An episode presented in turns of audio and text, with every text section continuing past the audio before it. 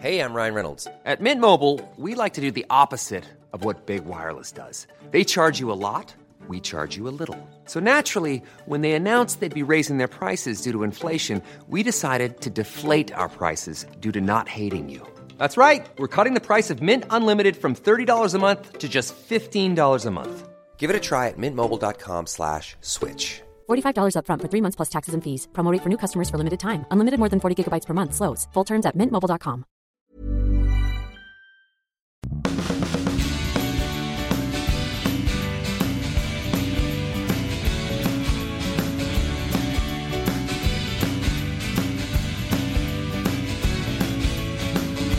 Hello, Sally Murrer. Uh, thanks for coming on the Press Gazette podcast. Um, you're a um, senior reporter, Milton Keynes Citizen, and um, the reason we're interviewing you is um, because um, uh, nearly 10 years ago now, isn't it? Or nine, nine years ago, 2000, 2007, um, you were the centre, un- unfortunately for you, of a notorious and uh, a notorious case that became a real touchstone, really, for, for Press Gazette and for and for press freedom in the UK. And um, basically, the reason I'm interviewing you is because um, the whole issue that you, that you were at the centre of. Um, around uh, police use of surveillance against journalists has become extremely important now um, because the uh, investigatory powers bill is going through Parliament at the moment, and uh, Press Gazette and uh, the NUJ and um, News Media Association and others are, are, desperate to get some protections in there for journalist sources, journalists and their sources, which aren't there at the moment. Um, so, so, so, you were you were arrested and uh, and uh, put under surveillance under the, the, the previous bit of legislation that that the uh, Snoopers Charter, this new bill, replaces, the, which was the regulation regulation of Investigatory Powers Act, and uh, really, I, I, just wanted you to, if you could, give us a bit of a reminder of what happened to you, because under this uh, this this previous bit of legislation that that was passed in 2000, and at the time, uh, Jack Straw, I think it was, um, assured us that it, that it, would only be used against terrorists. It would only be used in, um, you know, to uh, to investigate serious crime, and yet. In your case, we found out that it was used against someone who was just a local newspaper journalist who was speaking, who was who was speaking to um, sources, uh, police sources, in the normal way. So can you just remind us? Um, I know it's a long story, but just remind us, you know, what happened to you, so people can understand really what's kind of at stake. Well, I was just pottering around doing typical local stories. Um, and in May 2007, eight police officers swooped at my home, while I think it was about eight swooped simultaneously at the office seized all my computer equipment, personal and work based, searched my house, um, phones, laptops, took me into custody where I stayed for a couple of days, strip searched me. Um, I honestly had no idea. They said the charge was mis- aiding and abetting misconduct in a public office, which was an ancient um, bylaw almost, but it carried a life imprisonment. It was only later, when they interviewed me, which they did copious times, applied for extensions, and played me tapes and showed me transcripts of texts, uh, that I realised I had been under surveillance for about the previous eight weeks, totally ignorant of this fact. And it was just a ghastly feeling. You interview people all the time as a local paper journalist, you know, burglary victims, rape victims, and they use the word violated. Hmm and I totally understand the meaning of that word now. And that, that surveillance that they that they used against you was, was pretty total, wasn't it? I mean, what were the sort of things which which they did? They um, had a tape of phone conversations carried out during this six to eight week period. They had photographs of me going into my house. So I think they must have had a camera. We think it was in the shed. Um, they had access to every text, text from my kids. Um, I mean, this was my personal phone. I very rarely used it for work. Mm. They scoured the work computer. Um, they seized every notebook, absolutely everything, right down to the back of a fag packet I'd last written notes on.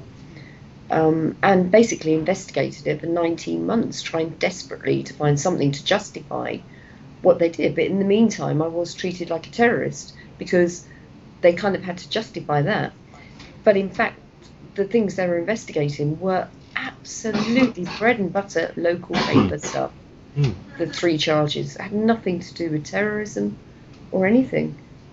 And and um, the crime that you were uh, suspected of committing, this aiding and abetting misconduct in a public office, I mean, um, that was really, as far as we understand it, it was just sort of having unauthorised uh, conversations with with uh, police contact, wasn't it? I mean, there was no there was no money changed hands, there was nothing untoward like that, was there? It was literally just um, getting information which hadn't gone through the press office, I suppose. Is that right?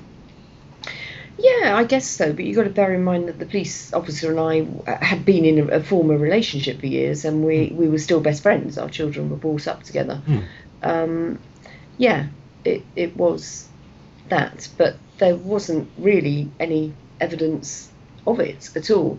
But yeah, the, the accusation was that Mark Kearney was telling me unauthorised, very, very sensitive stories, hmm. and I was selling them onto the News of the World. So they hmm. scoured my bank accounts, Mark's bank account, absolutely everything, and there was absolutely no evidence. The last time I'd phoned the News of the World, um, I think had been nine years previously, when journalists then were allowed to hmm. sell tip-offs and stories. They still are in some places.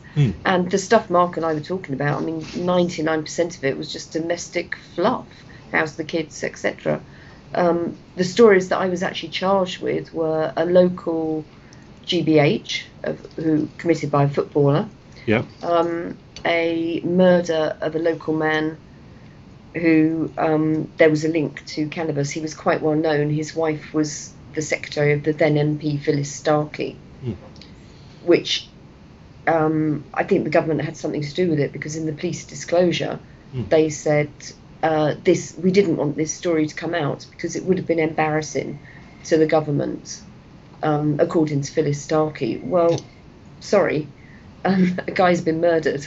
Yeah. He had a hydroponic cannabis factory in his house, and he was murdered over a drug debt. And he'd previously served a 10-year prison sentence in France for smuggling in hundreds of thousands of pounds worth of drugs, hmm. which I'd written about. So the stories were not only in the public domain, they were in the public interest. And Yeah. indeed, that helped the case be flattened. But what is so scary is that they were allowed to authorise this massive power of seizure, arrest, surveillance under RIPA for such trivial stuff. You, you, you were first arrested May 2007. Uh, so nine, about 19 months later, we get you. You come to court in Kingston, didn't you? And then, uh, you know, thankfully, obviously, not not before time, and after you'd been through 19 months of complete and utter hell, um, the trial collapsed, didn't it? I mean, what, what were the reasons Yeah. for that? What were the reasons for it? The um, Because the ple- the police had not um, followed the um, freedom of the press, freedom of speech, Article 10, human rights, and hmm. they haven't. There should be a very special procedure for journalists. You know, it should be in exceptional cases. They'd abused it. The judge said all the stories were in the public interest, public domain. I was a journalist. I was right to protect my sources, and it collapsed on the basis of that. And this is my biggest worry that this Snoopers Charter will enable the, the police, the state, to just do this to loads more journalists. And I wonder what would have happened had it been brought in before my case. Yeah, I mean, yeah, and I mean, that, and that's the sort of the sort of big concern, really, isn't it? So, um, uh, yeah, the, the uh, yeah, Snoopers Charter Investigatory Powers Bill. I mean, it has all these powers that we use against you in it. That's that's where they all are, and really, um, there's nothing or there's very little in there about journalism at the moment. And I guess um, it's um, you know, in your case, fortunately, um, uh, the judge finally saw sense, but you know, very late on, and by that stage, um, I guess um, the damage had been done, hadn't it? As far as you, as far as you were concerned, uh, Um, yeah, emotionally, and the damage between uh, uh, the relationship between police and journalists generally. But he, you know, primarily the case dropped because it was felt the police mis- had misused their powers, wrongly used their powers. If this charter's passed, will it condone the use of those powers, and could journalists be be sent to prison? yeah. I mean, what, I mean, what, what, are, what are your what are your feelings now about about this as it, as it goes through um, through Parliament, and what's the sort of um, you know the message you like to get out there in terms of the concerns that you have as someone who's who's been subject to this sort of surveillance. It absolutely terrifies me, Dominic, and I know what I went through, and I'm no wimp, but you saw me at that time. Mm. I think you'll vouch for how it just destroyed everything my life, my family, my kids, everything. Yeah. I just think everybody who cares about journalism, whether they're a journalist or not, must sign this petition mm. and just circulate it around the world. This has to be stopped. Mm. It has to be stopped. It's the death knell for journalism, for freedom of speech. The relationship between journalists and police is already so atrocious that we are basically, they treat us like a PR department. We are allowed to know the same information as the public. We're not encouraged to investigate. This will just ruin everything. And you are so right to try to stop it. Yeah, so this is the Press Gazette petition, which I think you've signed, and I hope that many more people do sign, just um, basically saying that, um, you know, please let's get an amendment through which says, uh, you know, use these powers for sure against terrorists, serious criminals, but don't use them against law-abiding journalists like you or or me. And so what? What now? I mean, uh, you know, nine years on. I mean, I remember at the time you were questioning whether or not you'd go back into journalism. Was it tough to go back into journalism after after everything? For a while, you were questioning whether or not to do it, weren't you? Yeah, yeah, the company was great. I mean, it's just a little local paper, Dominic. I've Yeah. never worked outside Milton Keynes. It's Yeah. actually been 41 years now working the same patch. Yeah. Um, I was encouraged to come back. It's fine. I still cannot walk into a police station. Yeah. Um, I never went to collect all my seized phones, computers, laptops, even the work computer. I couldn't face going back. I will do police stories, but they terrify me, and that is crazy. Um, yeah, it's affected me badly, but I am still working more or less and functioning normally as a journalist and enjoying it and feeling passionately about this. Yeah. And do you take any precautions, any sort of spe- spe- special precautions now in terms of uh, technology and uh, you know sources and so on? Oh God, to the point where people will probably think I'm crazy. I um, my phone is a seven-year-old Nokia that doesn't even have a camera, let alone internet access. I just send texts and calls. Um, I don't really talk on the phone much. Um, I have a really basic lap- laptop at home with really no facilities to do anything at all apart from write on and look at emails and stuff. I go through my Google history after every use and delete it. It's such paranoia. Mm. But having sat there for 12 hours, time and time again in interview, and heard texts read out to me, texts from my daughter saying, Mummy, what time are you going to pick me up today?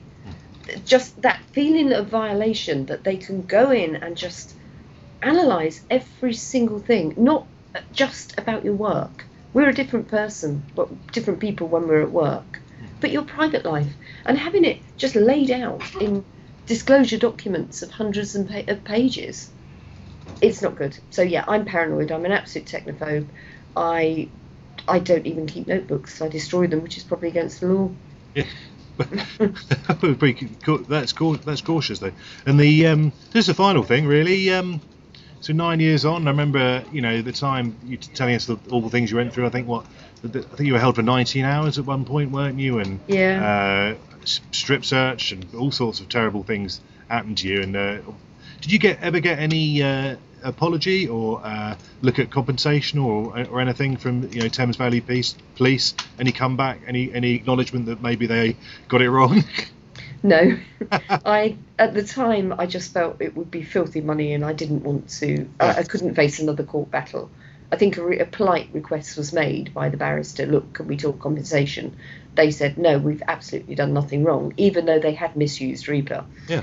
Um, a few years later, about two or three years later, there was a steady stream of prosecutions from Woodhill Prison, which is where they reckon the leaks were from, and they, that was the reason for my arrest, um, which is quite a heavy terrorist prison. And they they prosecuted, I think, four or five other prison members, and had direct proof that they'd sold stories to the nationals. Um, so I did go back about four or five years ago and said, look, you've done all these prosecutions. Some of these stories that you're talking about selling, it was um, the Soham murders, etc. Yeah. Because uh, Huntley was in Woodhill. Uh, You accused me of an interview. Now you've admitted that Yeah. it wasn't me by arresting someone else. Can we talk compensation? They just said you're too late. You need to make a special case to the IPC, which I did. Yeah. And no, it was refused. And I thought, you know what? I just need to get on with my life. Yeah, yeah. Great. Well, it's good to see you doing that, Sally, and uh, brilliant. Great to speak to you again, and thanks for supporting the petition. Thank you, Dominic. Okay, cheers.